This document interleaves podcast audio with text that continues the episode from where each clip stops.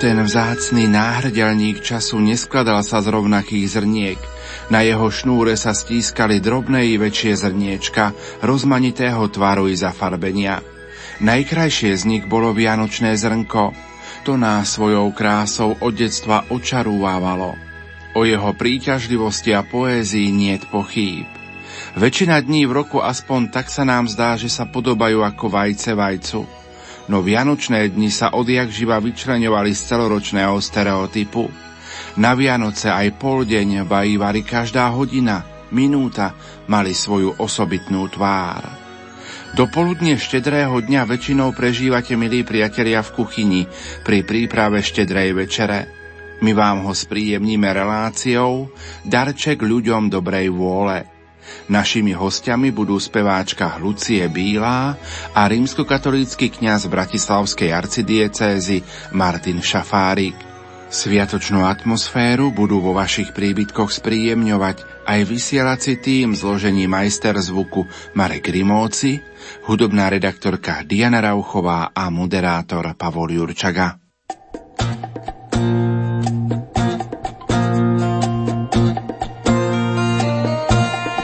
Dobrý den, tady Lucie Bílá. Já vás zdravím všechny posluchače Rádia Lumen a přeju vám krásné Vánoce. Ahoj. Z dálky zní dál, je nám pam pam pam. Je plné obzduší, tím ram pam pam pam. Jde tambor z porážek, zní ram pam pam pam. On zahrát dokáže jen ram pam pam pam, ram pam pam pam, ram pam pam pam. Prázdnou krajinou zní ram pam pam pam. Tambor je sám.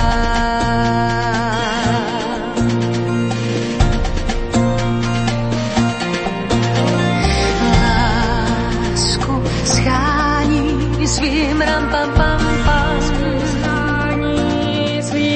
V krajině bez lidí zní ram pam pam pam.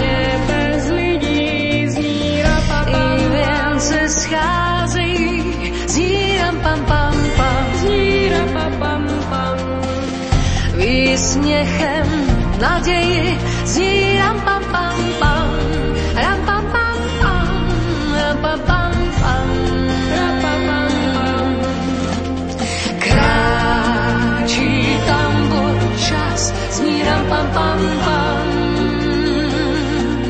Tambor je sám, hledá nás.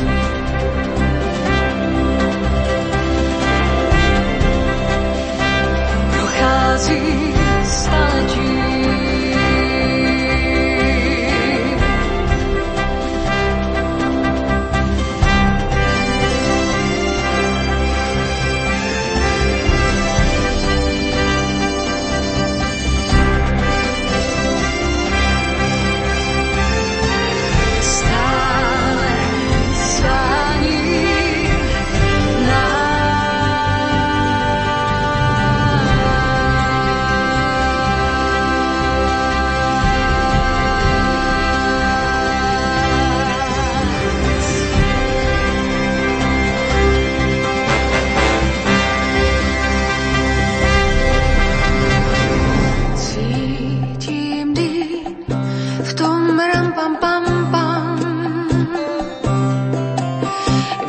vítězství prohraná zní ram pam pam pam. Jde tambor od raný zní ram pam pam pam. Zizvený bez hany zní ram pam pam pam. Ram pam pam pam. Ram pam pam pam.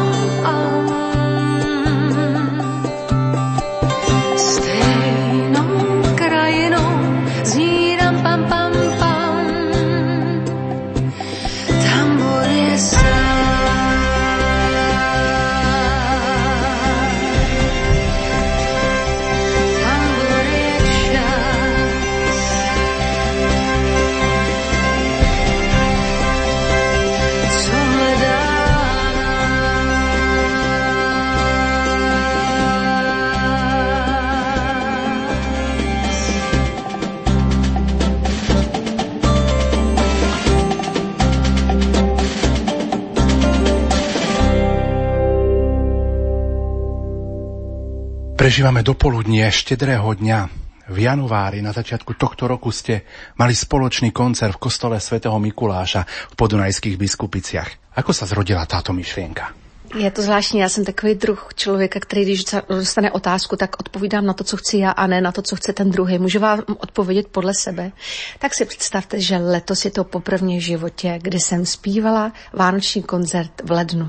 A to je díky teda tomu, že mám kamaráda Martina Šafárika, který mě vlastně vysvětlil, že se nemá slavit Vánoce jenom do dvacátého čtvrtého, kdy se rozdají ty dárky, ale od dvacátého čtvrtého se teprve slaví. Takže čtrnáctého januáře jsme měli náš společný první koncert a užili jsme si to a vyšlo z toho vlastně i krásný DVDčko, který budeme teď prodávat lidem a dávat výtěžek z toho na dobrý věci. Martin, aký je tvůj pohled na tento společný koncert? Tak ako Lucka spomenula, že naozaj som sa snažil vysvetliť aj všetkým ostatným, ktorí boli do tohto pekného projektu zapojení, že vlastne to adventné obdobie, kedy veľmi často bývajú tie koncerty pred Vianocami, nie je celkom tak vhodné na tie vianočné veci, ale skôr vlastne to obdobie po Vianoci, alebo však vianočné obdobie aj v rámci liturgického roka je potom dvadsiateho piateho Takže a ten štrnásteho januára bol aj z tohto hľadiska úplne opodstatnený. Čo pre vás osobne znamená spev? Vnímate to ako dar od Boha? No, nevím, kolik máme času. Máme hodně času, bych vám to celý mohla říct. Víte, nejkrásnější okamžik na koncertě prožívám tehdy, kdy už se odpojím od toho, co chtějí ty lidi. Lidi přestanou šustit s těma papírovýma prostě nějakýma věcma od těch bombónů, kde přestanou fotit a kdy začnou vnímat a já se odpojím od nich a už jenom nechávám přenášet to, co mi jde ze zhora. To je okamžik, kdy už vlastně je tam propojení jenom to boží. Já to mám strašně ráda. Já miluju lidi a umím se pro ně rozkrájet, ale ten okamžik, kdy pak přijde ta pravda, tak ta přijde opravdu až v momentě, kdy už tam nejsem já, ale už je tam jenom ten pán, za který mu vlastně vděčím, já mu vděčím za všechno. Já mám takovou jako větu, kterou používám často, když pán Bůh nechce, abych někam chodila, tak mi schová klíče. Teda teďko v O dva Aréně, kde jsem měla velký dva koncerty v listopadu, tak mi schoval teda všechny klíče, dokonce i od auta, ale asi věděl, co dělá.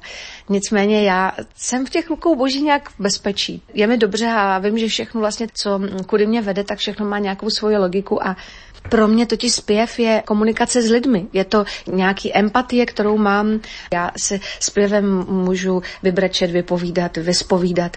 Je to vlastně dar a jazyk, kterým komunikuju. A ja by som teda tiež skočil do toho, že by som si pomohol tou myšlienkou svätého apoštola Pavla z listu Galatianom, čo mám, čo by som nebol dostal od teba, pane. A to mi povedala raz na jednej spovedi môj spovedník. A odvtedy sa naozaj snažím na to tak vlastne pamätať, že vždy, keď akýkoľvek dar, ktorý som od neho dostala, tým teda myslím aj dara a hlasu, ktorým som bol obdarený, sa snažím teda dávať do jeho služieb a vlastne pre tú lásku, ktorá sa môže aj a má cez hudbu realizovať v tom našom spoločenstve, v tom našom prostredí, v ktorom žijeme.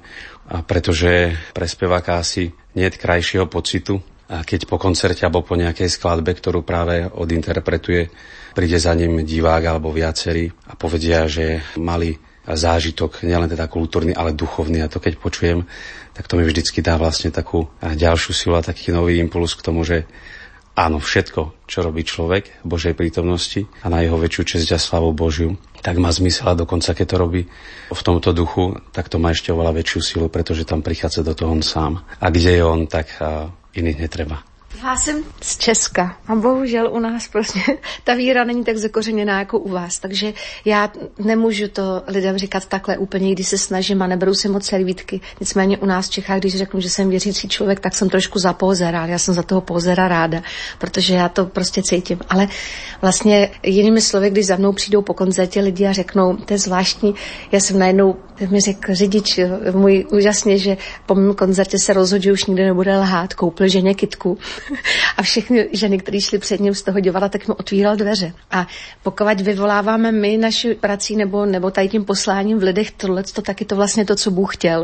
Otvírat vás, jako v nás něco, nebo v lidech něco, co, co je láska. A Bůh je láska, když to tak jako vezmu. Je mi to líto, proč to u nás tak v Čechách není. A přitom člověku se pak líp žije.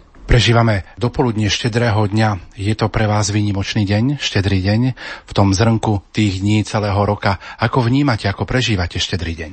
Keďže som darčekový typ, ja len teda rád darčeky dostávam, ale veľmi rád darčeky vymýšľam pre svojich blízkych, tak samozrejme, že ako zo samotného názvu to vyplýva, štedrý deň milujem.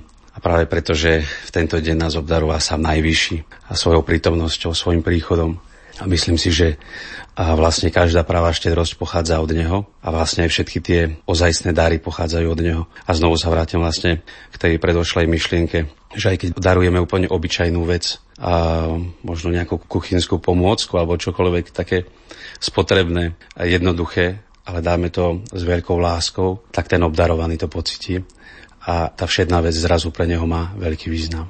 Pro mě jsou Vánoce trošku alibi, protože já dávám taky ráda dárky, já je dávám celý rok a, a je to pravda, že už mi kamarádky říkají, pro boha, už nám nic nedávají, ale já musím, mě to těší a vlastně je to takový hezký pocit, když já ráda dávám věci, které sama udělám, takže já, protože pořád něco dělám rukama, mě to uklidňuje a, a pak mi dělá radost, když to někomu dělá radost, tak já mám pořád v kabelce celý rok anděličky a růžence a rozdávám a pak teda na těch svých koncertech někdy i prodávám proto, protože chci pomoc nějaký dobrý věci. Ale jinak Vánoce pro mě jsou díky mý rodině, já mám nádhernou rodinu, maminka vždycky byla ta všeobjímající a táta byl takový ten se smyslem pro humor a bratr zase pro smysl, má smysl pro spravedlnost, tak my jsme si vždycky Vánoce užívali.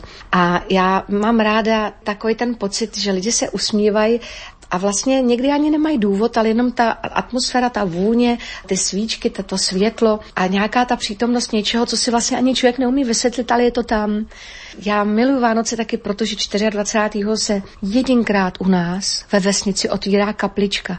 Jediný den v roce. To, i to vám na Slovensku závidím, že, že vlastně vy můžete do toho kostela jít kdykoliv. Naše kaplička není kostel, je malinká, ale je nádherná a dvacátého čtvrtého se tam všichni vesničani scházíme, zapálíme svíčku, přejeme něco si hezkého, zaspíváme si koledy. Já vždycky předtím rozsvícím, rozsvícuju strom. Teď letos jsem dokonce měla vychytaný i nový vánoční ozdoby pro celou vesnici. Takže Vánoce pro mě znamenají moc, jsou to nejoblíbenější moje svátky. Já slavím Vánoce někdy opravdu až do konce ledna a někdy tu výzdobu až začátkem února dávám pryč, když už mi lidi říkají, ale už vážně neblázni.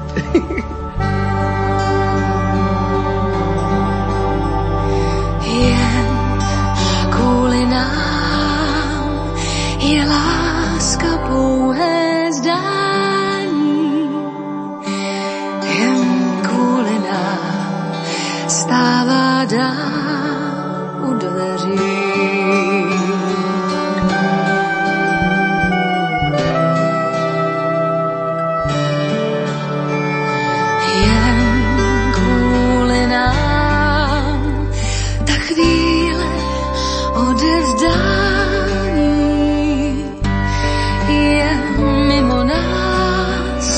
asi nám nevěří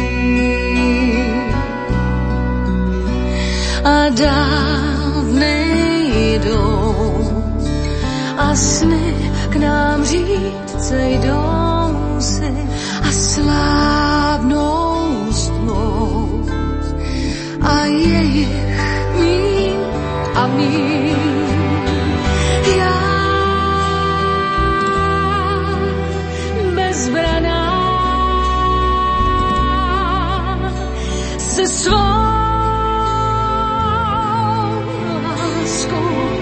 Jdou si a dál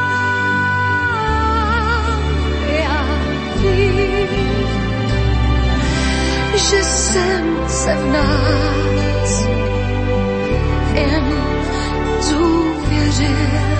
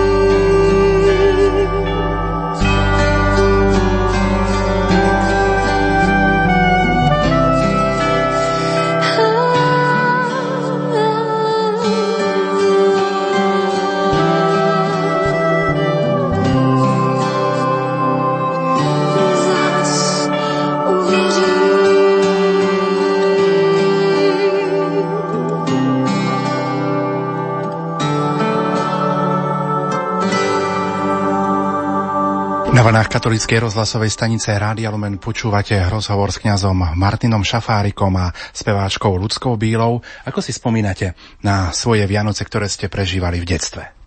Ja si pamatuju hlavne tie Vánoce, ktoré už bych nikde nechtěla zažít, a to je na Floridě, kde ty vánoční ozdoby byly na palmách a z těch um, domů lezly ty santové. Já jsem pro typický český Vánoce a já už se nikdy odsaď o Vánoce ani o Silvestra nehnu, protože chci být doma. Já jsem nepřesaditelný člověk. Já jsem československá tím, že tatínek je z Petržalky, maminka je z Čech. A já se za hranicema cítím jak rybička, která vyskočí z akvárka, plácám se na tom koberci a potřebuju nutně zpátky zase do té vody.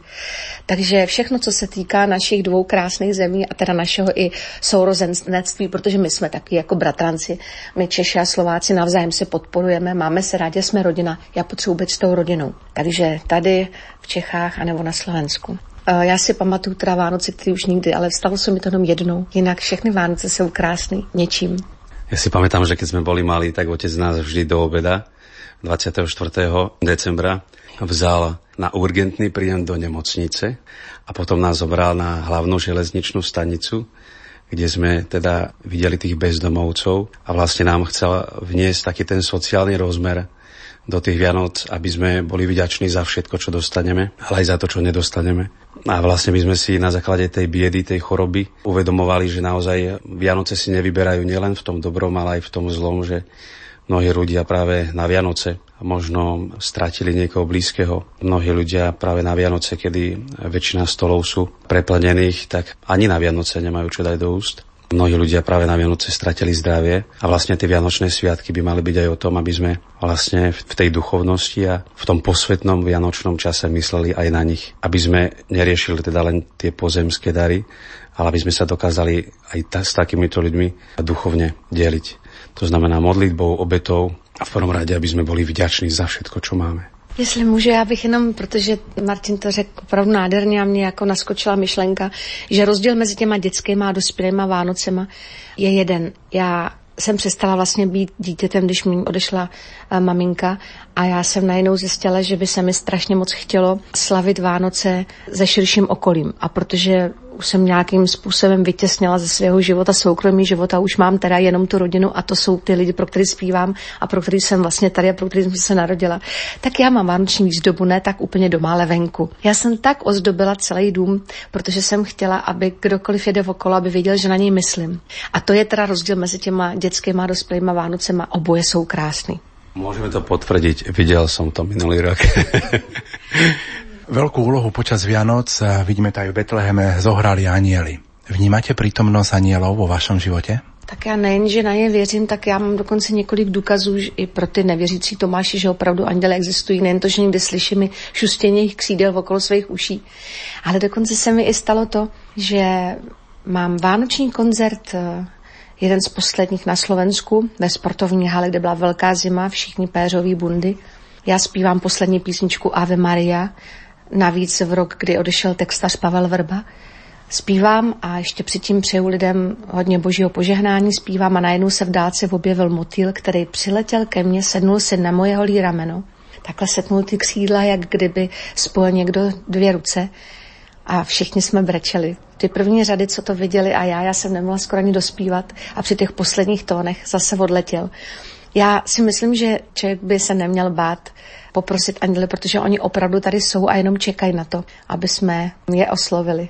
Věřím na ně. Myslím si, že jedna z prvých modlitieb, ktorú učia v kresťanských rodinách rodičia svoje deti, je práve anjeličku, strážničku, opatruj moju dušičku. A keďže ja som bol vychovaný ako už od útleho detstva ako kresťan Božie dieťa, tak samozrejme, že aj ja som mal a minimálne už len cez túto modlitbu osobný a úprimný vzťah k svojmu anjelovi strážnemu. A ako som teraz počul jedného kňaza povedať pri liturgickej spomienke na našich anjelov strážnych, že tí anjeli sú v našom živote prítomní natoľko, nakoľko chceme. Takže čím viac ich pozývame do svojho života, čím viacej sa odvolávame na jeho ochranu, tak tým sú potom účinnejší a s nimi sa oplatí byť kamarát. Lucka, máte aj modlitbu k anjelovi strážnemu, poviete nám ju? Anděle boží, strážce mu, jemuž jsem byla dobrotivostí božskou svěřena, osvěcuj mě, opatruj, řiď a spravuj, amen.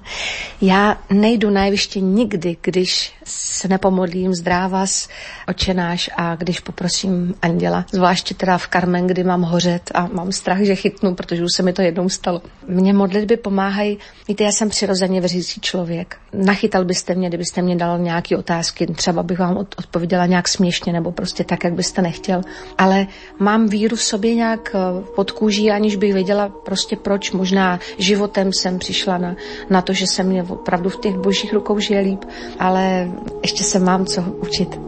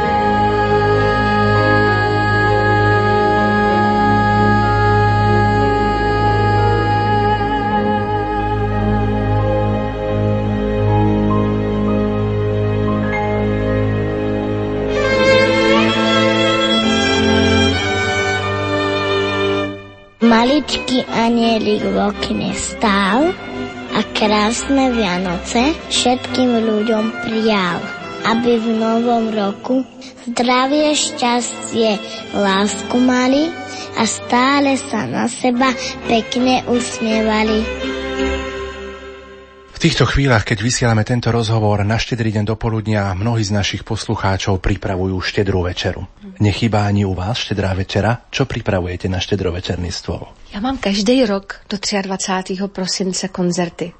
Pamatuju si dokonce, když jsem, protože většinou finišuju na Slovensku své vánoční koncerty, dvacátého čtvrtého decembra jsem stála dopoledne na letišti v Košicích a řekla jsem si, jestli to nepoletí. No tak letos ne, letos jsem končila vlastně včera a co se nenechám nikdy ujít, já musím udělat štědrovečerní stůl. Neumím tak úplně dobře polívku, ale mám kamarády a letos se mi vlastně sešly čtyři druhy. A jinak děláme řízky, kapra, máme bramborový salát, máme krásnou výzdobu, stůl je plný andělů, motýlů, protože i pro mě znamená motýl symbol anděla, to už jsem vám říkala proč. A jako samozřejmě cukrový trošku, ale ne moc, aby jsem no, se vyšla do šatu. A najlepšia bramboračka a zelňačka je právě připravená ľudskou, takže nevím, ako robíš na Vianoce. No, a rybe, tu som ešte nemal, ale tieto dve teda vie naozaj veľmi dobre, to mám vyskúšané. Čo sa týka toho menučka, tak u nás je to, myslím si, že také tradičné, že najprv ide šošovicová polievka, potom ide hrybová a potom samozrejme kapor so šalátom. Martin, ako prežíva dopoludne štedrého dňa kňaz? Ako sa pripravuje na Vianoce? Je to po spovedaní, po vysluhovaní sviatosti zmierenia, možno čaká sa na polnočnú. Ako prežívaš ty tento čas ako kňaz? Tak to by sme si prijali, aby to bolo po spovedaní, ale často sa nám stane, že ešte zazvoní telefón a sa nás pýtajú, že kedy spovedáme. Takže to je taká, taká kňazská realita, samozrejme, že pokiaľ treba. A tí ľudia by sa práve na takýto veľký sviatok nemohli zúčastniť svätého prijímania, tak to by si asi žiadny kňaz neodpustil, ale väčšinou sú teda také skôr ojedinelé prípady, najčastejšie to bývajú tí ľudia, ktorí pricestujú v ten deň za svojimi rodinnými príslušníkmi, takže a tu sa to trošku tak aj toleruje. Ale to do obede je, myslím, charakteristické tým, že teda keď som mal svoju izbičku kaplánsku, tak som si chystal svoj vianočný stromček. To som sa neodpustil, aj keď spoločných priestorov sme vždy mali jeden, tak v izbičke musel byť druhý, pretože to mi zostalo vlastne z detstva, že v to vianočné obdobie väčšinou spím pod ním na zemi. Lucka, čo váš vianočný stromček? No, tak já mám ráda, když není moc um, okázalý. Já mám ráda, když je jednoduchý, když je to jedna možná barva a to bílá nebo stříbrná. To já, protože mám docela chaotický život a v, žiju trošku v neřádu tím, jak pořád cestuju a někde běhám a mám moc informací a někde ten biopočítač mozek mám tak strašně přesycený, že potřebuju, aby mě pohled na ten stromeček uklidnil. Takže mám tam, já háčkuju, tak háčkuju motýly, tak mám tam motýly a andílky, a, ale... je takovej krásnej. Ale já mám teď opravdu lepší vánoční výzdobu venku než vevnitř. Protože doma už tak moc nikdo není. Syn mi vyletěl z hnízda, no a, a tak jako je to kočky, tým je to trochu jedno. Takže já spíš tak jako ven. A jsem pyšná, když potom lidi jako se jezdí z dalekého okolí na něj dívat. Sníváme už len o tom, aby byly aj biele Vianoce so snehom. Tak já je mám vlastně bílý pořád. Ne, já mám ráda Vánoce, víte, když já, kolikrát se mi stalo, že přes rok třeba jsem měla volný den a pak mi lidi řeknou, je to, ty jsi měla volno a pršelo ti, ale to vůbec nevadí. Já tak beru všechno, jak to přijde, že, že i kdyby bílý Vánoce nebyly bílí, tak budou vždycky krásný. Vianoce sú aj časom, kedy si spomíname na svojich blízkych, ktorí už odišli do večnosti, ktorí už nie sú medzi nami. Na koho počas tohto ročných Vianoc budete spomínať aj vy? Víte, já jsem v jeden den sedmého února shodou okolností s Martinem, protože to je opravdu kamarád a člověk, kterýho si vážím a mám ho ráda, tak jsem s ním slavila třicáté třetí narozeniny s ním a s jeho rodinou, s tátou, s, s maminkou a se sourozenci. A ten den mi odešla maminka. Já na ten den nikdy nezapomenu, protože já jsem... S, se dozvěděla tu informaci ráno a protože jsem se chystala velká oslava, já měla tak vychytaný dárek, tak jsem se rozhodla, že to nesmím říct a nesmím těm lidem a hlavně Martinovi tu oslavu pokazit. A vydržela jsem to teda poctivě několik hodin. Vydržela jsem modlení před jídlem, vydržela jsem polívku a, a dobré jídlo, kachnu s knedlíkama, se zelím. Zvládla jsem docela i rozdávání dárků. A pak, když Martin jako se ptal, tak, tak bychom mohli pokračovat dál, protože ještě nás někde čekají další přátelé, tak jsem to už musela říct, protože už jsem to za těma zubama nevydržela. Nevím, proč asi bylo pro mě důležité vám to říct, i když zase vaše otázka byla trochu jiná, byla o Vánocích, ale já jsem tak vděčná Bohu, že mě zrovna v ten den poslal právě mezi věřící lidi, mezi lidi, kteří mě mají rádi a kteří vědí, jaký to je, když odejde vlastně ten nejdůležitější člověk, když se vám přetrhne ta pupeční šňůra. Já budu ten den myslet na svou maminku samozřejmě, ale budu myslet i na rodinu Martina Šafárika a na něj jako na kněze a jako na přítele a kamaráda a budu se cítit dobře, protože já díky něm nikde nebudu sama. Ja ešte nadviažím na to, čo si povedala, keď si mala pocit, že trošku si odbočila zase od otázky. Nie je to celkom tak, pretože my na Vianoce sa učíme žiť Vianoce každý deň. To znamená, že to naše srdce má byť naozaj štedrým srdcom a tie naše ruky majú naozaj rozdávať, stále rozdávať. A napokon Ježiš Kristus je Bohom živých i mŕtvych. Takže tie Vianoce sú naozaj vhodné na to, aby sme mysleli aj na tých, ktorí nás predišli do večnosti. A ja mám tak nejak pocit, že maminka se mnou teďko ešte víc. Já někdy, když jako na ní myslím, tak já mám pocit, že mám její obličej a dívám se na svět vlastně, jako kdyby se maminka ve mně, neumím vysvětlit ten pocit, já prostě mám pocit, že maminka jsem já, jako kdyby jsme se spojili v jedno tělo, v jednu tu duši. Je pravda, že mám povolání, kdy z dálky někdo může myslet, že jsem povrchní nebo že jsme my povrchní. Víte co, ale není to tak úplně pravda, protože netěší tolik, když lidi tleskají za to, jestli vyspívám ten vysoký tón. Ale nejvíc mám radost těch reakcí lidí, že jsem nějak, jak bych to řekla, otevřela jejich srdce, nebo že jsem, že jsem jim šáhla na jejich city, nebo že jsem vyvolala v nich nějaký pocit husí kůži, pláč či smích. Bol som na jednom predstavení Carmen, kde Lucka tak odspievala tú hlavnú skladbu, že ľudia zabudli tlieskať. A to je, myslím, že presne to, o čom hovoríš, že my sme až po chvíli, keď skončila skladba a bolo ticho, sa spamätali a začali sme tak pomaličky, spomalene tlieskať, ale to je preto, že vlastne tá sila tej emócie nás vtiahla tak hlboko, že ten potlesk zrazu bol úplne zbytočný. No, tak mne si tohleto stalo, když letos Československo má talent, byli soutěžící, který mě totálně překvapili, dostali a já jsem se nemohla ani hejbat. Představte si, přišel člověk, který že bude tancovat, ale najednou prostě k tomu přijeli tři lidi na vozíku a roztočili takový show. Já jsem brečela, nemohla, a teď jsem vstala a chtěla jsem tleskat a cítila jsem, že nemám sílu v rukách a já ty ruce nedala k sobě. Já jsem šťastná, že jsem to viděla a oni předvedli, jak jsou lidi, jak jsme my lidi, jak si stěžujeme a vlastně nemáme na co. Oni překonali něco, co si nikdo neumí představit. Ale ty okamžiky, kdy mě lidi nezatleskají, tak vždycky se na tady to vzpomenu a teď se mi to stalo vlastně na poslední novou Carmen opět a byl to největší zážitek, protože můj kolega třeba plakal ještě v zákulisí. A já říkám, dneska už nemusím na děkovačku, protože tohle vlastně bylo pro mě nejvíc. Ty emoce, ta hloubka něčeho, to propojení těch duší, ne těl, nebo nějakého vizuálního, jak se říká, že lidi jsou hluchí, ale nejsou slepí. Já někdy musím lidi donutit, aby se dívali. Ale pak potřebuji, aby, aby cítili. A to, když se mi povede, tak je to super.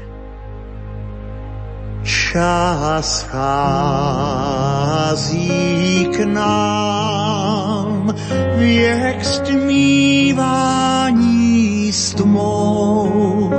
Dávná závrať všech kouzel, co skryl vesmír sám.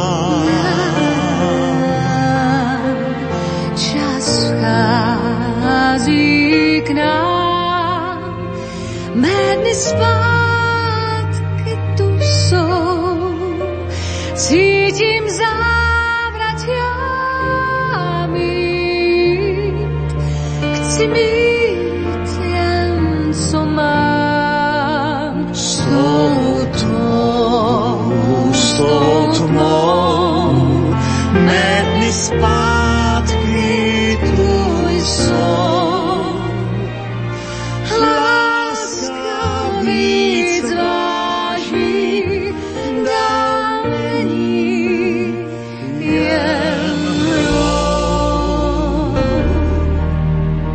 you. Čas hází teď k nám, dlouho k nám šel, vrátit soucit a snům dát bývalý pel. Čas vstoupil teď k nám, šum křídel nás zněl, jak vůbec můžem tak žít bez křídel. S tou tmou, s tou tmou, méty zpátky tu jsou, láska víc váží,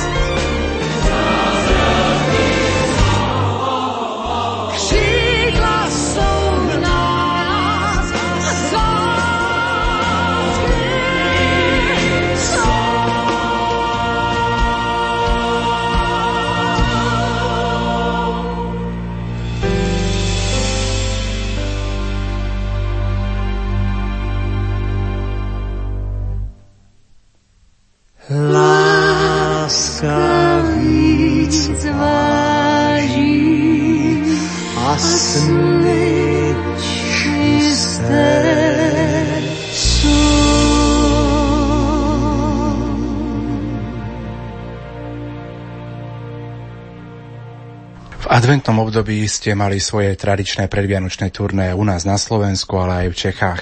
Prežívate aj vy chvíle, aby ste sa trošku stíšili a načerpali tú pravú podstatu Vianoc? No já na to nemám teda tolik času, ale je pravda, já vám řeknu jednu zajímavou věc, na kterou jsem přišla. Někdy máte roky, které jsou fajn, někdy měsíce, kdy prostě držete a vlastně nějak máte pocit, že nic se nedaří. Já měla nádherný rok deset. Víte proč?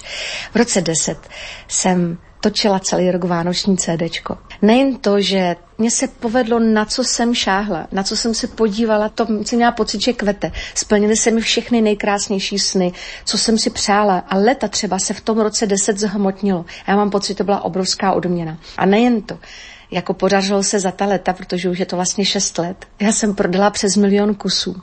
A to je opravdu jenom díky tomu, že to vlastně byl ten dárek od Boha a pro Boha.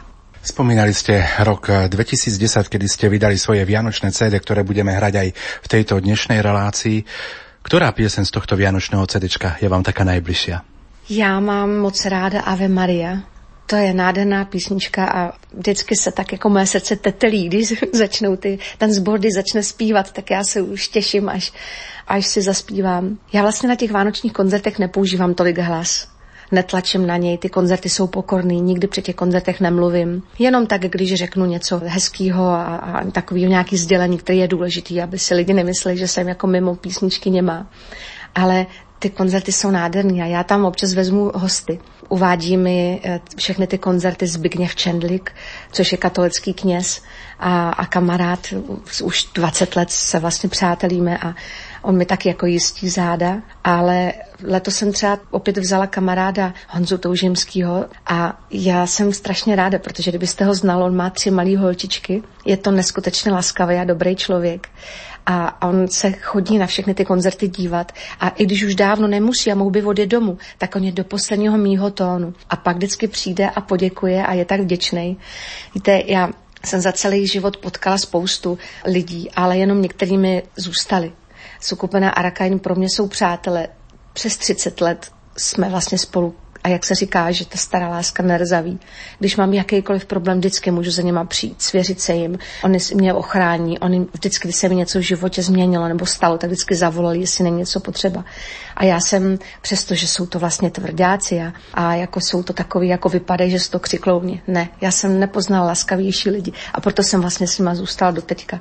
Takže já jsem ráda třeba, že se mnou letos zase Honza Toužimský. Ale víte, na co se těším příští rok? Já totiž přemlouvám Martina Šafárika, aby ty příští Vánoce už se mnou strávil on, aby on uváděl ty koncerty a aby on se mnou i zpíval, protože si myslím, že v Čechách takového člověka potřebujeme.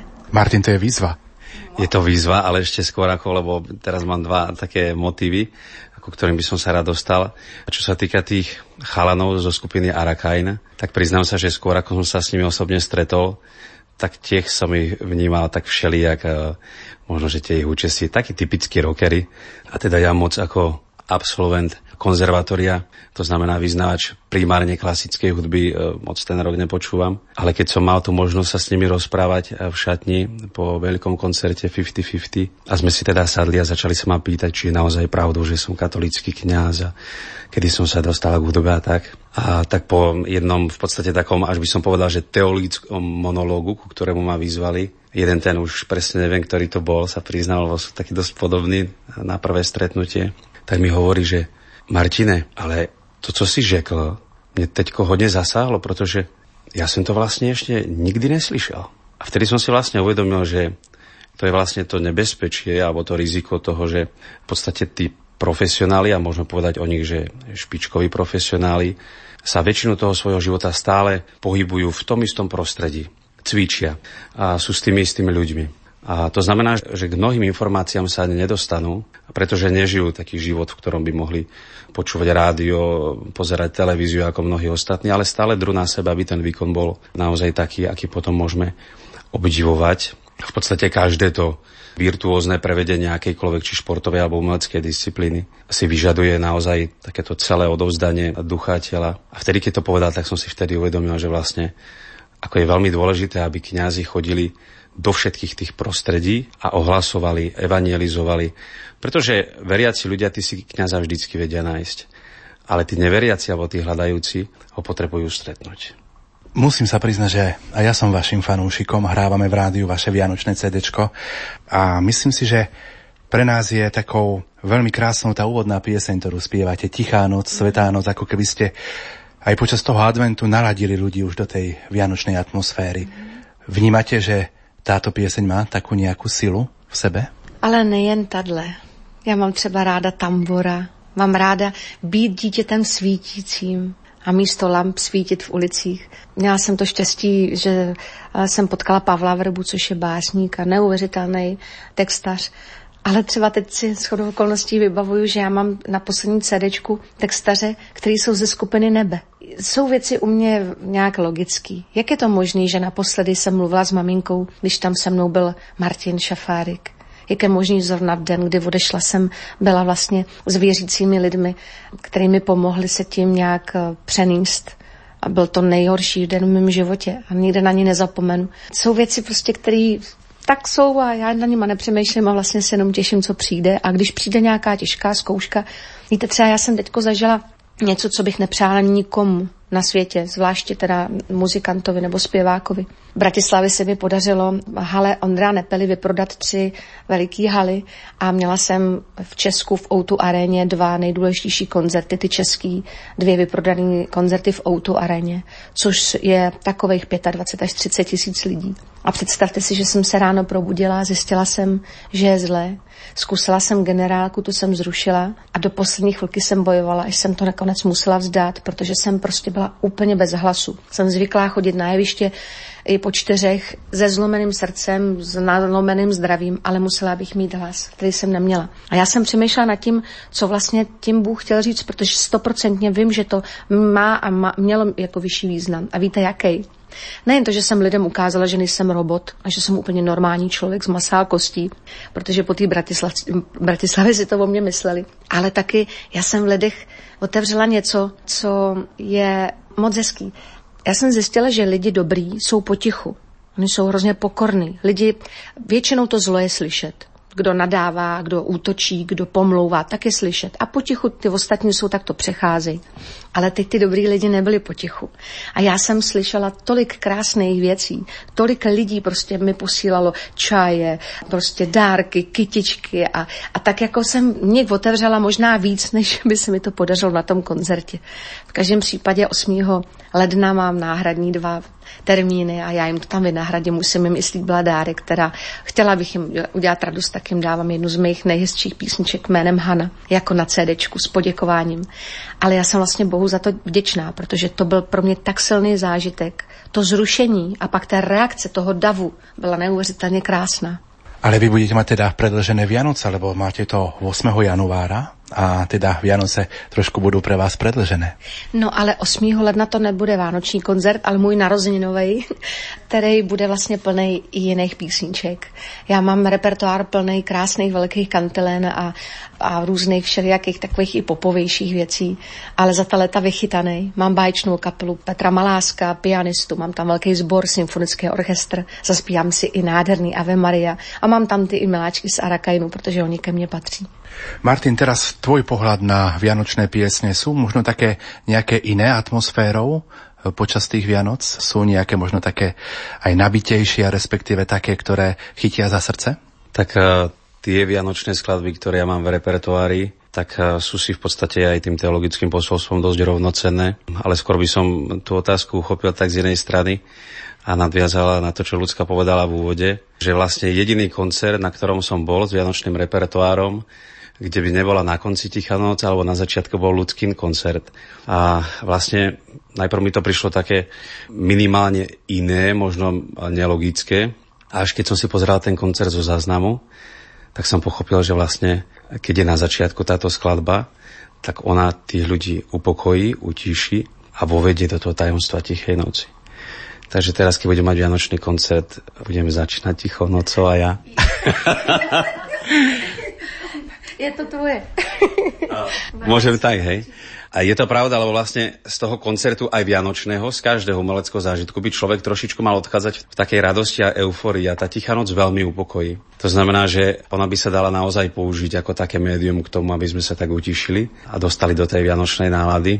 Ale nedá sa povedať, že by som nejak konkrétne jednu preferoval. Mám všetky veľmi rád tým, že milujem Vianoce. A vlastne to, ktorú si práve zvolím, alebo to, ktorá v tej chvíli mi je možno taká najbližšia, tak závisí od toho, koho mám práve pred sebou. Ale keďže veľmi často sme chodili aj ako konzervatoristi, teda aj ako kňaz spievať do zariadení sociálnych služieb alebo domovov pre dôchodcov, tak je pravdou, že pri tej Tichej noci v podstate ani jedno oko nezostalo suché, pretože ona je taká veľmi charakteristická, tá pieseň. A teda minimálne na Slovensku je veľmi populárna aj tým, že asi niet polnočnej svätej omše v slovenskom chráme v tento deň, ktorý by na konci po požehnaní nezhasol všetky svetlá a, a nezačal by ju organista s miestnym kantorom interpretovať.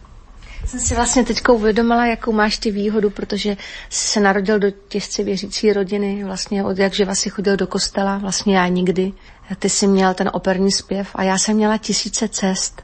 Já jsem mohla cokoliv. Já jsem mohla být jenom big beaták, anebo jsem mohla jenom, anebo jsem mohla být švadlen, anebo jsem nevím co, nebo jsem mohla zpívat jenom kantilénu. Ale mě neskutečně pomohla písnička Ave Maria, která mě dostala do úplně jiného světla a do jiného světa. Taky v lidech najednou, lidem najednou došlo a ona má ještě jiný rozměr, než to, že jako křičí, protože já ráda, když jsem nahlas, já prostě mám ráda, když to pořádně zazní a když ty hlasivky zaboráčí. Ale jsem strašně ráda Bohu, že mě přes všechny ty možnosti, které jsem měla, dovedl na tu jednu a ta je ta společná, kterou máme s Martinem. My si kolikrát vlastně říkáme, že máme hodně něco společného. My jsme tady pro dav, pro lidi, ale pak přijdeme domů a jsme vlastně sami. Já jsem si to vybrala, Martin si to vybral, já jsem si to vybrala. Je pravda, že jsem si to takhle úplně já nepředstavovala, že mně se to stalo cestou, že se z mého života úplně ztratil soukromý život, ale neměnila bych. Já mám povolání, já jsem tak šťastná na jevišti a ve spojení s tím, co dělám a s lidma, a ne kvůli sobě, já neobdivuju prostě hudbu, jako nebo sebe v hudbě, ale hudbu v sobě. A to teda nemá se mnou nic společného, to je nějaký ten dar. Oh.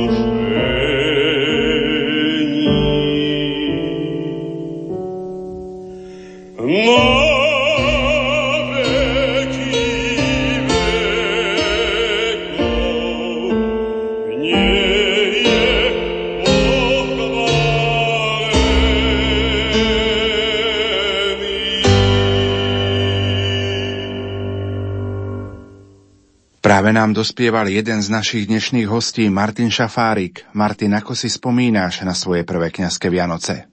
Prvé kňazské Vianoce neboli v mojom prípade tak úplne prvé, čo sa týka toho novokňazského času. A pretože ja som si vlastne asi ten najťažší rozmer tých prvých kňazských Vianoc, to znamená Vianoce bez rodiny, zažil, keď som odišiel po štvrtom ročníku do Austrálie a svoju rodinu a svojich priateľov som mal šestnásť tisíc kilometrov od seba. To bolo veľmi ťažké.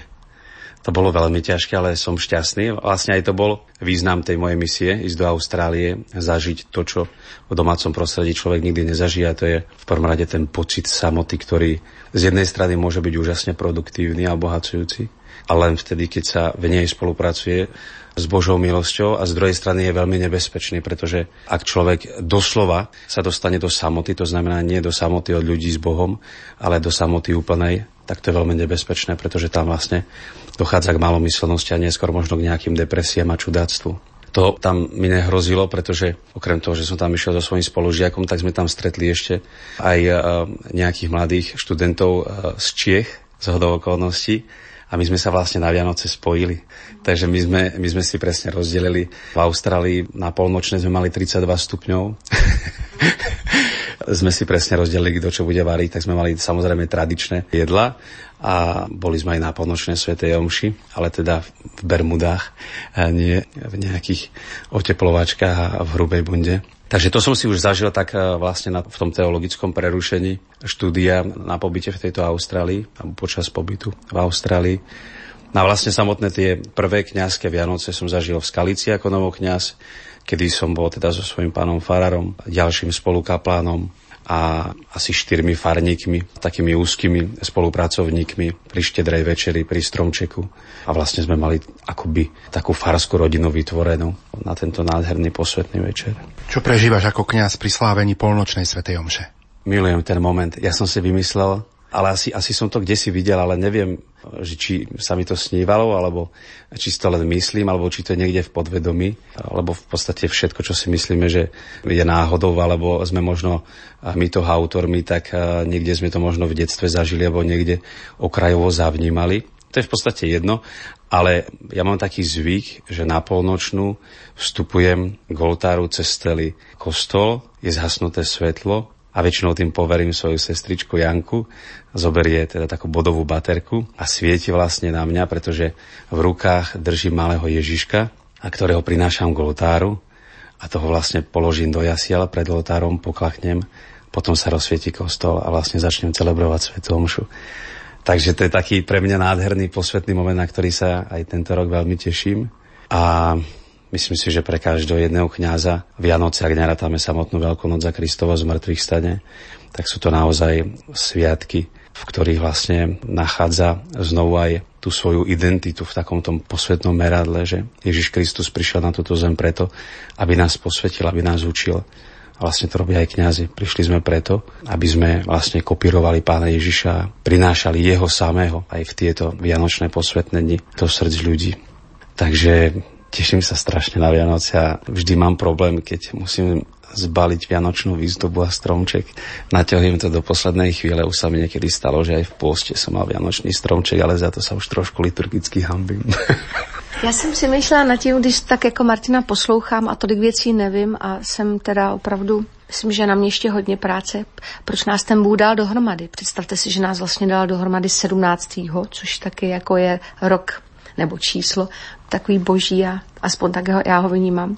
A já si myslím, že to je proto, protože já, já umím hodně rozkecávat. Já totiž všechny myšlenky, které prostě do mě ten Martin a možná tak jako nenásilnou formou implantuje, tak já je umím posílat dál a proto. A navíc Pán Bůh taky věděl, koho budu poslouchat, protože já neposlouchám jen tak někoho. Prostě kdyby to byl nějaký jako člověk, který by se nesmál, neměl by smysl pro humor, byl by prostě jenom takovej ten opravdu skvělým knězem nebo farářem, ale já bych ho nevnímala tak. No ale Martin vlastně je jak můj bratr. Já ho poslouchám a pak to prostě pouštím dál a dělám si tím trošku v Čechách zle, ale ono je to jednou se mnou zdají a začnou mi věřit a začnou mě poslouchat vážně.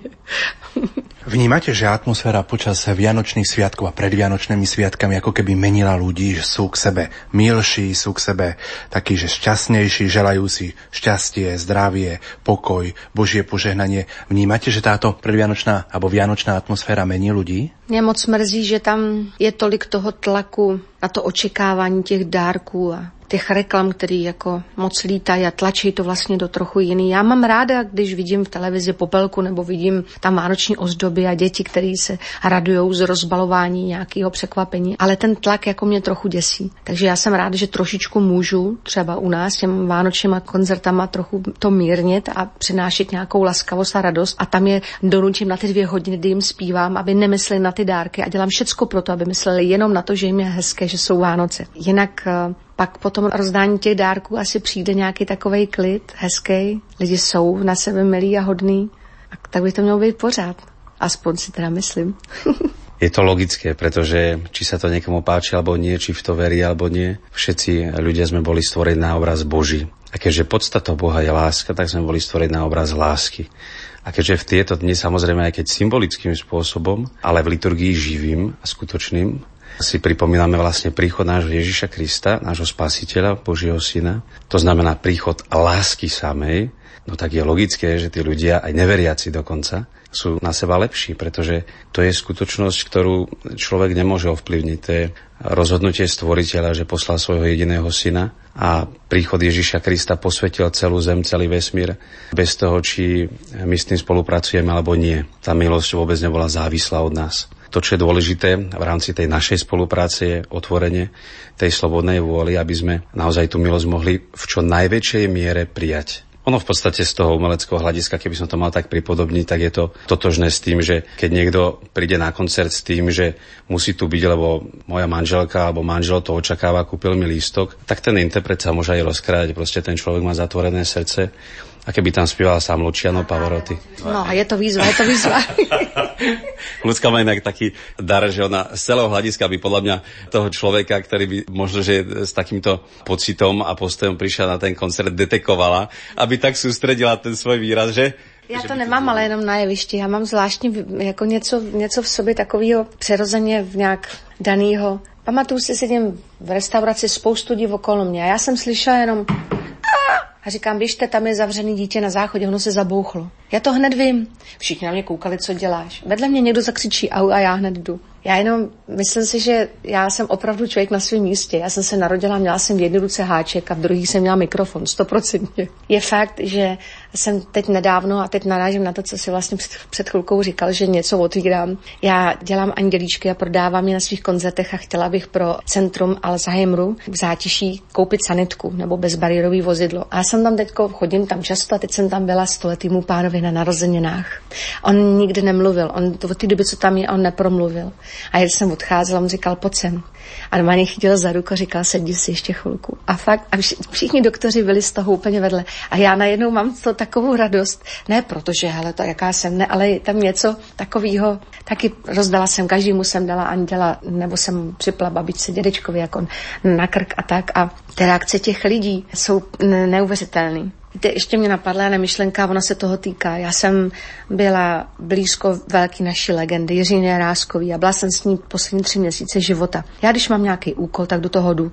Přišla jsem náhodou na, na návštěvu, abych ji pozdravila a zjistila jsem, že mám úkol, že je na odchodu a že ji nesmím nechat samotnou. Prožila jsem s ní neuvěřitelné věci a já jsem jí neskutečně vděčná. Nejen to samozřejmě, že mi to nepřineslo jenom to dobrý, ale to jsou média a to nebudu teďko řešit, to není podstatný.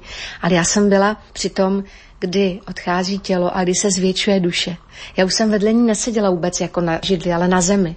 A jenom jsem jí hladila a dělala jsem jí radost. Třeba jí zavolal dokonce i kardinál Dominik Duka, protože jsem řekla, prosím, teď je okamžik a tak, nebo pan prezident jí zavolal, nebo lidi, který já vždycky já říkám, Jiřinko, máš telefon, a oni se s ní tak jako žaloučili, říkali hezký věci a bylo to něco, ta místnost jí byla plná, ona už byla malinkatá, ale bylo tam něco tak velikýho, já jsem jí udělala na chvilku radost a jako odcházícímu člověku udělat radost na pět minut, jako kdybyste zdravýmu na pět let. A mě to neskutečně naplnilo. Sice se to mediálně pak otočilo proti mně, ale to není vůbec důležitý, protože já bych to udělala zas. Byl to zážitek neuvěřitelný a já jsem za to zkušenost moc vděčná. Martin, keby jsme to preložili do takej našej katolíckej reči, tak toto bol skutok milosrdenstva. Prakticky, presne tak. Ešte teda možno rozviniem tak zoširšie túto poznámku, ktorá je veľmi dôležitá. Napokon však svätý otec František celý rok počas milostivého roku, ktorý bol zasvetený práve a Božiemu milosrdenstvu, nás upremoval na to, aby sme len nemeditovali to Božie milosrdenstvo, ale by sme ho reálne žili. To znamená, nielen príjmali v podobe sviatosti zmierenia, keď nám sám Boh odpúšťa naše hriechy, ale to milosrdenstvo nie je len o tom, ale milosrdenstvo je o tom aj konkrétnom prevedení, že to, čo som ja zažil s Bohom, tak ja prinášam ďalším ľuďom. A takže to milosrdenstvo pre hľadujúceho človeka sa v prvom rade a najjednoduchším spôsobom pochopí vtedy, keď dostane chlieb, pretože neviem si celkom predstaviť misionára plného lásky k svojmu blížnemu, ktorý by sa s hladným najprv začal modliť nejakú zdlhavú modlitbu a potom by mu dal chlieb. Múdry človek, to robil aj pán Ježiš, najprv dal chlieb a potom, keď to telo sa upokojilo a dostalo to, čo má, tak začal rozprávať ako anielský učiteľ. Tak ako Lucka spomenula, že vlastne ten náš spoločný koncert po Dunajských biskupiciach, ktorý sa začal a bol realizovaný práve pre tú beneficiu, že by sme opravili tie gotické malby, ktoré sú v tomto nádhernom chráme a už sa začalo, a keby ste videli teraz, akorát dnes som telefonoval s pánom farárom, že už je v nádhernej podobe to presbyterium a sme tam pozvaní, tak niekedy by sme tam možno že mohli spoločne ísť aj s Rádiom Lumen. Tak vlastne aj vyúsťuje v tom ďalšom, v tej ďalšej forme, že vlastne vychádza k tohto ročným Vianociam záznam z tohto benefičného koncertu. Ľudská mi dovolila teda svoj podiel dé vé dé nosičov, tak ako ona spomenula už, že bude ich vlastne predávať pre túto nemocnicu, polikliniku, sanatórium s Alzheimerom. Tak ja svoj podiel by som venoval na nádherný projekt, ktorého je autorom môj bratranec Daniel Starek, ktorý pred pár dňami vycestoval do Afriky a v Ugande teda sa stará o tých úplne najbiednejších, doslova od hladu umierajúcich a posiela mi pravidelne správy. A takže ja by som ten výťažok, čo z toho a ešte popri tom všetko, čo budem spievať, o rôzne koncerty, chcel myslieť aj týmto praktickým spôsobom znovu na to milosrdenstvo, ku ktorému nás viedol svätý otec František. Skutok telesného milosrdenstva v podobe podania tej pomocnej ruky. A tak naplňa tú myšlienku, ktorá ma veľmi oslovila, ktorú vybrala vlastne triedna učiteľka na konzervatóriu na naše maturantské oznámenie, kde citovala Roberta Schumana, že poslaním umelca je vnášať svetlo do hlbiny ľudskej duše. Takže tá hudba a tá muzika, a myslím si, že aj ten náš spev s ľudskou, nekončí len pri speve, ale končí v tých srdciach a dušiach ľudí. A preto ľudská má taký úspech, aký má, že ona si to naozaj uvedomuje a dokáže to dať do tých tónov. Já žiju v jiném světě než Martin. Mám asi jiný poslání a vlastně možná hodně podobný. Ale mám třeba taky díky tomu, že jsem v jiném světě i jiný postřehy. Tím, že jsem Československo má talent a vidím tam obrovský talenty a lidi, kteří dostali taky dar od Boha, tak jsem zaregistrovala, že většinou dáv si vezme lidi ne s velikým talentem, ale se srdcem. Zažila jsem tam moment, kdy človíček zaspíval a byl tak pokorný a milej a lidi chtějí vidět to dobro. Jako já nechci chodit po světě tak, že mám před sebou pěstě a chránit se takhle. Já chodím a mám tu dlaň, nebo mám tu náruč otevřenou a to proto, protože já věřím v to, že v lidech je víc toho dobrýho než toho špatného a ukazuju to právě tím. Víc si vemte, u nás nejublíbenější byl Menšík, nebo třeba ta Jiřinka Obodalova, to jsou všechno tak srdeční lidi a, a tak, jestli se na něco příští rok těším, tak já krom Zbigniewa Czendlika a katolického faráře a Martinka Šafárika, katolického kněze, mám ještě jednoho katolického faráře a to je Eda Valčík. A to je člověk, kterýmu zase dávám já ty výtižky z těch českých koncertů na opravu jeho kostela, který je stejně starý vlastně jako Martinův bývalý v Dunajských Biskupicích. Ale my s Edou Valčíkem chystáme něco, na co se těším, a to je den odpuštění. Já, jak žiju v tom chaotickém světě, tak vím, jak je důležitý odpustit. Jak je odpustit, když vám někdo něco provede a máte to taky v, že jo, v Otčenáši. Ale víte, co je nejhorší? Odpustit sám sobě. Když něco provedete, když, něco, když se vám něco nepovede, to na to člověk musí být hodně silný. V ten den budem, uděláme krásnou velkou bránu a kdo projde tou bránou, tak odpustí sobě, někomu, kdo mu ublížil, někoho, kdo ho zranil nebo kdo se ho dotknul slovem. A já se na ten den moc těším, co mám to potřeba říct.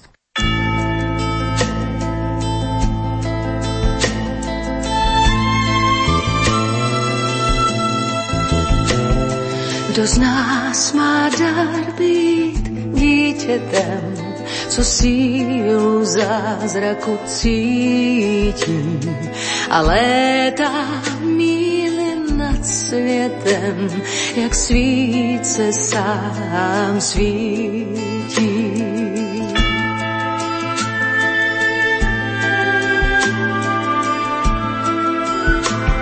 A létá s hejnem andělů, když dýchá vlání dálek, pak sám je cíl svých údělů a z lásky zmírá málem. Být dítětem svítícím a místo lamp zářit v ulicích. Být zázračným dítětem, tak smích a pláč já míchám.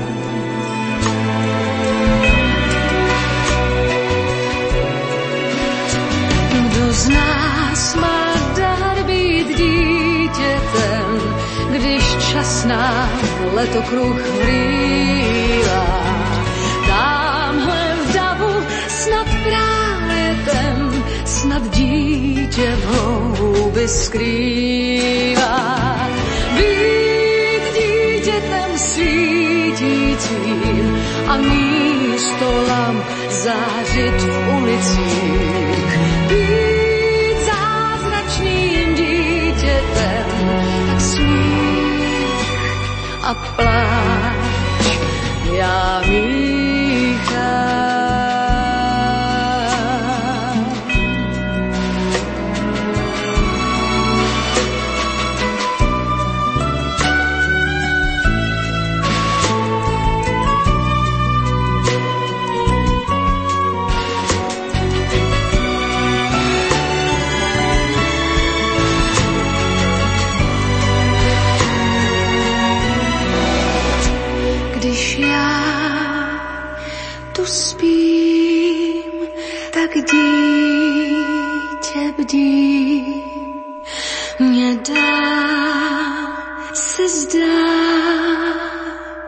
že o mne ví, ve mne svítí víc, dítětem svítícím a místo lamp zářit v ulicích, být zázračným dítětem, tak smích a pláč já mých dám.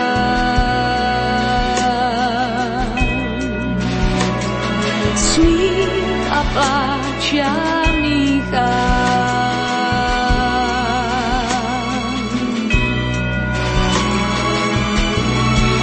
Na půl mých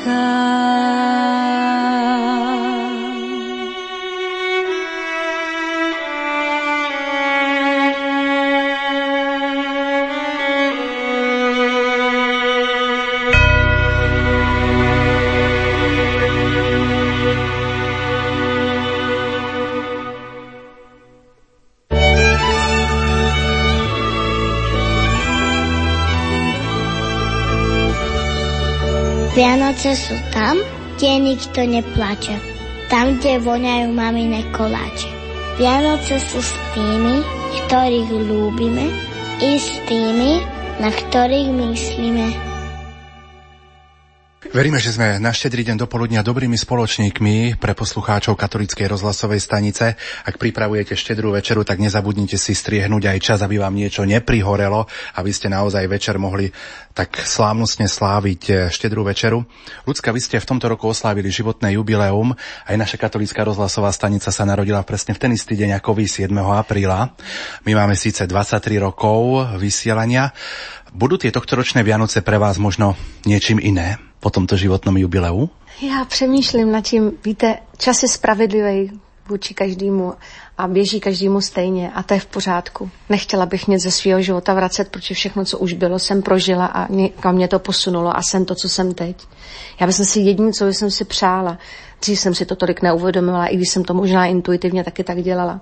Já bych si moc přála, aby se mě lidi vážili, aby jsem se jednou, až jednou přijde to, to bilancování, a ne to moje, ale taková ta, to bilancování toho Boha, jestli teda opravdu jsem udělala to tak, jak jsem měla, tak aby on na mě mohl být pyšnej, aby jsem byla pyšná sama na sebe a aby jsem tady nechala v lidech nějaký krásný pocit, protože lidi zapomenou, co řeknete, zapomenou, co jste pro ně udělali, ale nezapomenou na pocit. Tak já bych si moc přála, aby teda další ta polovina mého života, doufám, že tady ještě padesát budu, tak aby byla v duchu dobrých pocitů a, a něčeho, na co, za co se nebudu stydět a za co se mi potom bude krásně odcházet. Aký dar by sme v dnešnej dobe asi najviac potrebovali?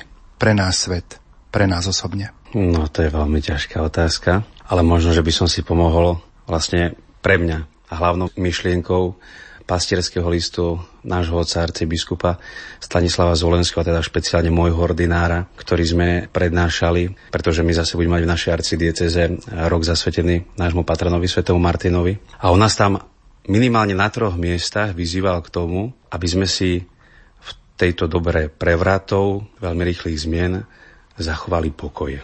Pokoj je veľmi dôležitá vec, a respektíve možno presnejšie povedané, pokoj je veľmi dôležitý stav duše, pretože človek, ktorý má pokoj, úplne inak vníma všetko to, čo sa okolo neho deje, má nadhľad. A zároveň teda ten pokoj je aj výsledkom, prirodzeným výsledkom, prirodzeným ovocím toho, čo robí a čím vlastne sa zamestnáva.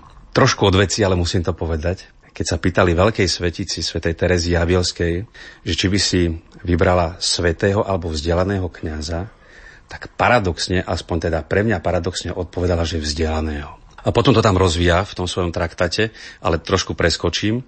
A na konci vlastne túto svoju úvahu alebo tento svoj názor ukončila tým, ale že keď sa stretne svätosť so vzdelanosťou, tak je z toho potom zbraň pre Božie kráľovstvo. No a ja som veľmi rád, že Pán Boh mi poslal, síce nie na Vianoce, ale minimálne cez Vianoce budem za to ďakovať Luciu Bílu, pretože u nej vlastne ten princíp tej myšlienky, ktorú vyjadrila svätá Terézia Avilská, sa realizuje v tom, že Lucka je naozaj geniálna spevačka. To nehovorím preto, že teraz sedí vedľa mňa, ale myslím si, že s tým budeme súhlasiť všetci.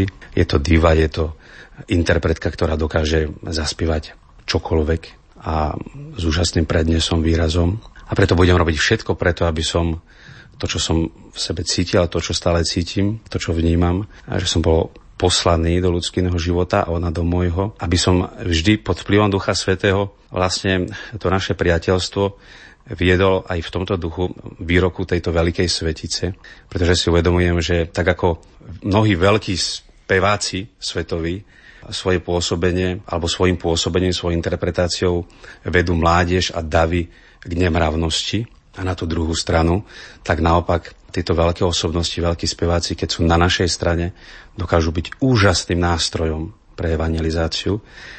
A preto robím všetko preto, aby, aby ľudská bola stále na našej strane. Aby dokázala svojim spevom naozaj vzdať hold tomu, ktorý jej nielen dal ten hlas, pretože hlas majú mnohí speváci, ale to úžasné srdce, v ktorom ten hlas zaznieva, v ktorom sa vlastne formuje, z ktorého vychádza do tých ďalších srdc, aby tam bola neustále každým nasledujúcim rokom po tomto nádhernom jubileu päťdesiat päťdesiat, aby tam bola stále silnejšia, intenzívnejšia. A dovolím si povedať, že keď v ľudskej interpretácii sa stretne svetosť s jej umeleckou genialitou, tak to bude úžasne mocný nástroj pre Božie kráľovstvo. Aký dar by sme v dnešnej dobe pre náš svet potřebovali? Bylo by fajn, kdyby v tady té době nebylo právě to dobro potichu, ale aby se ozvalo. Ten svět je ve složitý situaci. Každá doba něco nesla, ale tahle je velmi nebezpečná. A myslím, že by bylo dobré, aby nebyly tak pokorně ty andělé a hlavně ty dobrý duše, aby nebyly tak pokorně někde potichu, ale by začaly ne, že bojovat. Já, jak říkala matka Tereza, nechci bojovat proti válce, já chci oslavovat mír. Nechci se teďko pouštět, protože dneska je štědrý den, nechci se pouštět do vážného tématu, ale veliký nebezpečí tady je a bylo by fajn, aby prostě jsme s tím něco udělali. A já budu křičet do světa a budu objímat a budu, jak mi říkají lidi, ty pořád s těma svýma srdíčkama, lidičkama, já budu dál radši takhle protivná. A teraz vlastne, keď som ťa počúval, tak mi to došlo. My potrebujeme prorokov dnešnej doby. A tými prorokmi ľudia môžu byť aj umelci. A dokonca si myslím, že oni majú na to úplne ideálne podmienky, pretože oni, keď vyjdú na javisko a sú vo svojom prostredí a majú pred sebou ten dav, to je v podstate ten princíp tej kazateľnice. Že tam takisto sú ľudia, ktorí prišli a kvôli tomu človeku, aby ho počúvali a chcú si niečo odniesť. To, čo inde by si nemohli odniesť. Tak samozrejme, že Svätá omša je iný priestor, posvetný, sakrálny, liturgický, ale ten koncert, keď je v Božej prítomnosti, tak môže byť úžasne, úžasne účinný, evangelizačný. Trošičku zmátli, se mě ptáte na svět, víte, ale já to mám trochu jinak. Já si myslím, že člověk by měl hlavně mít pořádek doma. A já bych spíš řekla to, co je důležitý pro nás. Zdá se mi, jako kdyby Čechoslováci trochu přestali milovat a klanět se svý zemi. Přestali si vážit toho. Já vím, že to dělá politika, dělá to prostě z média, který vlastně se živí jenom nad tím, že ubližujou. Oni už vlastně nevytvářejí nic, nepodporujou málem umění, ani, ani žádný krásný silvestry, nejsou žádný scénky, žádná, žádný komedie, vlastně jenom všechno tak postavené na negaci. Já bych si moc přála, aby, a udělám všecko proto, nechci si tady hrát teda na toho proroka, nebo na toho kazatele, nebo na někoho, kdo ví, ale udělám i tak. Udělám všecko proto, aby jsem v těch lidech tu národní hrdost probouzela, abych spojila ty Čechy a Slováky, protože stejně k sobě patříme, hranice, nehranice, aby jsme byli pyšní na to, přestože jsme malinkatý, že máme nádherný jazyky, máme srdce, máme smysl pro humor a že žijeme v zemi, kde, kde je bezpečí, kde nevidíme na zemi umírat lidi, kde nevidíme prostě atentáty, kde doufám, že nikdy neuvidíme. No, malo by v nás zaznievať častejšie to, čo zvolávame v spoločných modlitbách veriacich na Sviatok svätého Cyrila a Metoda, našich vierozvescov, dedičstvo, co zachovaj nám, Pane, pretože to robí základ tej našej identity národnej, slovenskej, českej. Sme malinké národy v Európe, ale to neznamená, že keď tu je uplatňovaná politicky nejaká globalizácia, že si máme nechať ukradnúť svoje najcennejšie veci, ba naopak. A myslím si, že práve cirkev a cirkevní predstavení aj v minulosti z iných storočí jasne dokázala, že ak niekto zachovávala tie naše práve kresťanské a európske hodnoty, ktoré sú charakteristické pre ten konkrétny národ, tak proste je to tak, že my máme veľké poslanie kňazi. Kňaz nemá rozprávať len nejakou vzletnou teológiou, ktorá obchádza možno aj ten kultúrny rozmer, ale naopak. Pravá kultúra a vzácna kultúra je tá, kde je Boh, a tá kultúra je krásna, vzácna, ktorá Boha chváli a prezentuje. Takže Ja osobne si myslím, že samotné patrocinium nášho národa, teda slovenského, ak mám hovoriť za Slovensko sedem Bolestnej Panny Márie, hovorí za všetko, že, že my by sme mali byť naozaj v tej Európe samozrejme otvorení, ale zároveň hrdí a nenechať si zobrať lacno, zobrať to, to, čo je vzácne. Čas dnešného rozhovoru sa pomaličky napĺňa. Čo by ste popriali našim poslucháčom Rádia Lumen k tohtoročným Vianočným sviatkom? My jsme tak jako teďko skončili to takovým docela těžkým tématem, abych to odlehčila něčím, protože najednou jsem si říkala, že se to sklouzlo někam. Já jsem optimista, já vidím světlo, já vidím krásné věci a, a věřím prostě v dobro a v to, že všechno se v dobré obrátí, i to, co třeba teďko tak úplně hezky ne, nevypadá. Martin je vzdělaný vlastně ve svém oboru a já jsem vlastně jenom takový jako přirozeně jsem k něčemu přišla, ale můj úkol je možná, že já jsem ten zástupce toho řadového, té řadové ovečky, která má ty svoje chyby, ví, že je hříšná někdy a snažím se na sobě pracovat. Ale co bych popřála? Já bych popřála lásku.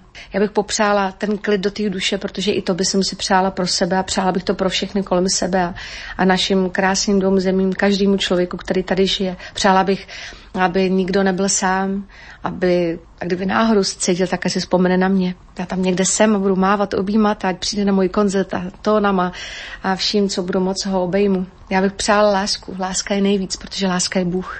A ja by som všetkým poslucháčom, keďže sme v rádiu, chcel popriať, ale aj sebe, aby sme sa počas tohto ročných Vianoc naučili žiť a uplatňovať tú štedrosť, ktorej nás učí Pán Ježiš tristošesťdesiatpäť dní v roku.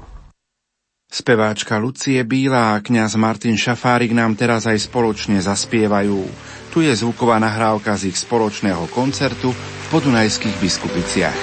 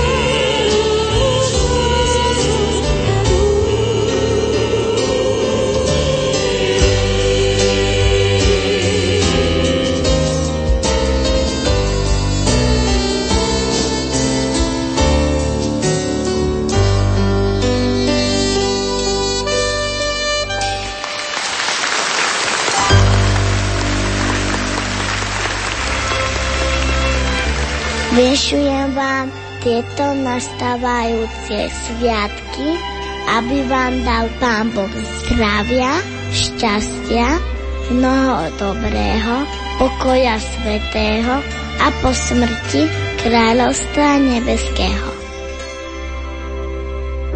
Počúvali ste reláciu Darček ľuďom dobrej vôle. Našimi hostiami boli speváčka Lucie Bílá a rímskokatolícky kňaz bratislavskej arcidiecézy Martin Šafárik. Pokojné a požehnané chvíle štedrého dňa vám zo štúdia Rádia Lumen prajú majster zvuku Marek Rimóci, hudobná redaktorka Diana Rauchová a moderátor Pavol Jurčaga.